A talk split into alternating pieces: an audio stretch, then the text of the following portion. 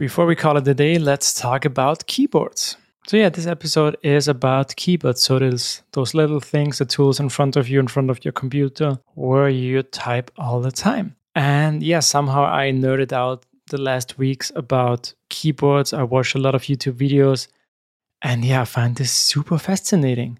So let's start with some random facts, which you maybe know, you don't know, I don't know. But let's see.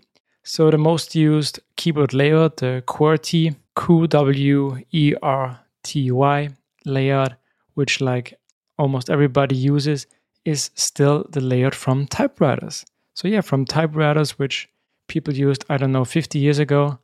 So the layout still comes from those typewriters. Why do we use a layout that's 50 years old? I don't know. Let's talk about it later. What else? Also, how the keys are placed next to each other or how they are separated from each other is also still from those typewriters. And if you remember how typewriters works, you click a button and then you have this kind of hammer that throws um, the key onto paper. And there are a lot of those hammers, and I don't know if you call them hammers, but I just call them hammers now. So, and you have to be careful that they don't um, get in touch with each other when you type very fast. So this means all the layout being done was just to prote- uh, protect those hammers so that they get to paper and don't um, crash into another. Yeah, and we're still the spaces that we see between, like for example, in front of me, I have the D and the E is above the D, but it's not straight above the E, it's a little bit to the left. And then the R is also above the D, but a little bit to the right. And yeah, those spaces still come from typewriters. Again, why do we use this? That's 50 years old. And the reason we did this was not um, to make it as good to type as possible. All right, what else do we got? Yeah, our current keyboards, the way they look, they are built, the layout is kind of the worst you can do from an ergonomic aspect to your body. So everything is too close, your hands are too close together. That's why a lot of people have a lot of issues with the back, neck, and I also have some issues with my neck, but I thought it was from climbing.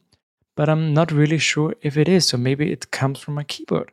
And I guess that's how I started nerding out about keyboards, because I was interested in what else could I do. And then also what we have a lot with our layouts and with our 10 finger system is that we use a lot of our pinky fingers. And stretching them to the side is also kind of hard for your wrist, for your arms, and that's also why a lot of people end up um, with issues there. I don't have them yet, but yeah, I'm I'm a programmer. I work every day on this keyboard. I and this for around 10 years already, and maybe for the next 10 years already. So yeah, I'm starting thinking about is this a good idea for my hands and for my wrists? And then also, what's interesting is that mm, the most used keys in English or German they are spread out all over the place on the keyboard. So it's not like they're close together. So, yeah, again, everything how keyboards are built is not to make you type efficiently, to make it ergonomic, um, to make it good for your body. It's just about how it was done 50 years ago. And yeah, why did nobody change it? I knew that a few people tried to change it, but I believe the industry was already too far ahead. Everybody was using those keyboards, and the big players didn't want to change it anymore because, yeah, it's a big thing changing your keyboard, the style, the layout, how it's built. And yeah, that's about what I could find out and what I've seen. And yeah, I'm a little bit shocked.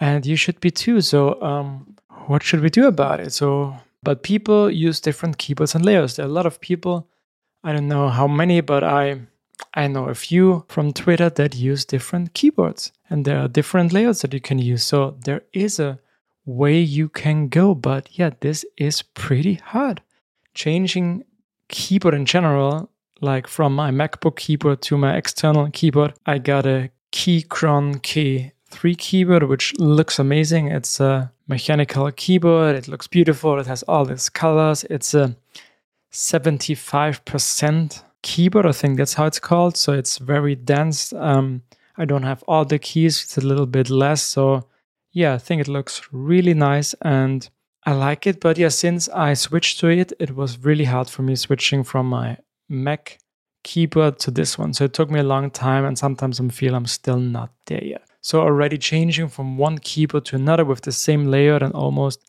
the same keys is hard. And then when you think about changing now something else like the layout or maybe switch to a split keyboard. Have you heard of a split keyboard? It's like when you split the keyboard in half and then you get two parts of the keyboard. And this is a big thing because now you can put those parts a little bit with a distance in between them.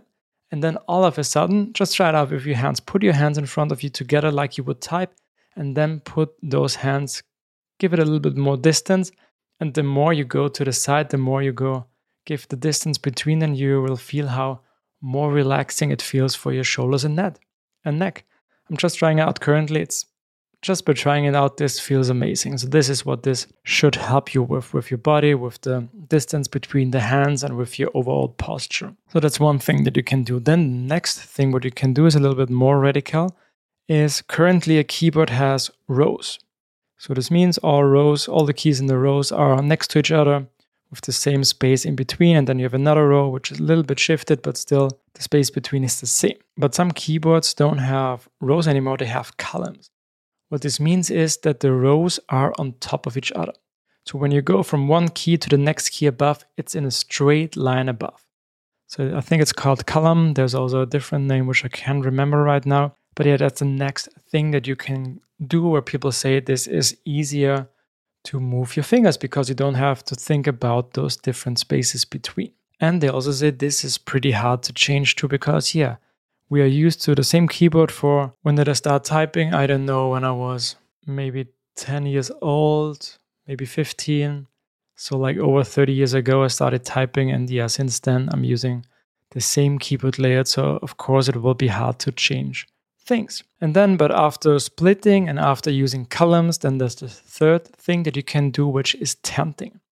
So, this means those splitted keyboards, you can tent them. So on the side, the keyboards are lower, and in the middle, they go a little bit up.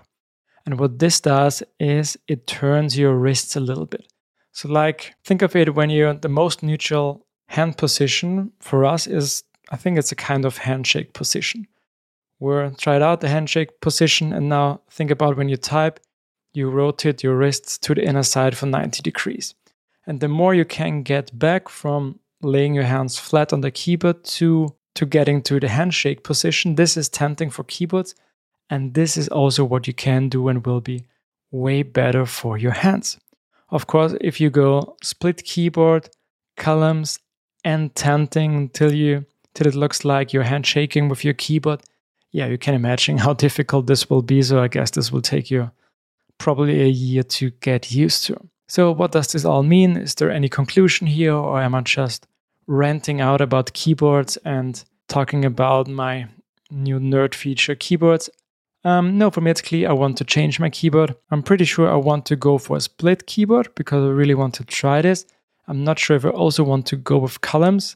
I definitely don't go with tenting at the beginning, but there are a lot of keyboards, split keyboards, where you can define the tenting and go from zero degrees to like five degrees if you're used to it. But yeah, I don't know when I should start with this because in the last episode I told you about three other current projects that I have. So this doesn't mean, so this means I don't really have time for a fourth project where I'm trying to type again on a new keyboard, which will take me weeks for sure to get maybe to the point where I'm currently am. So yeah, no conclusion here. Exact.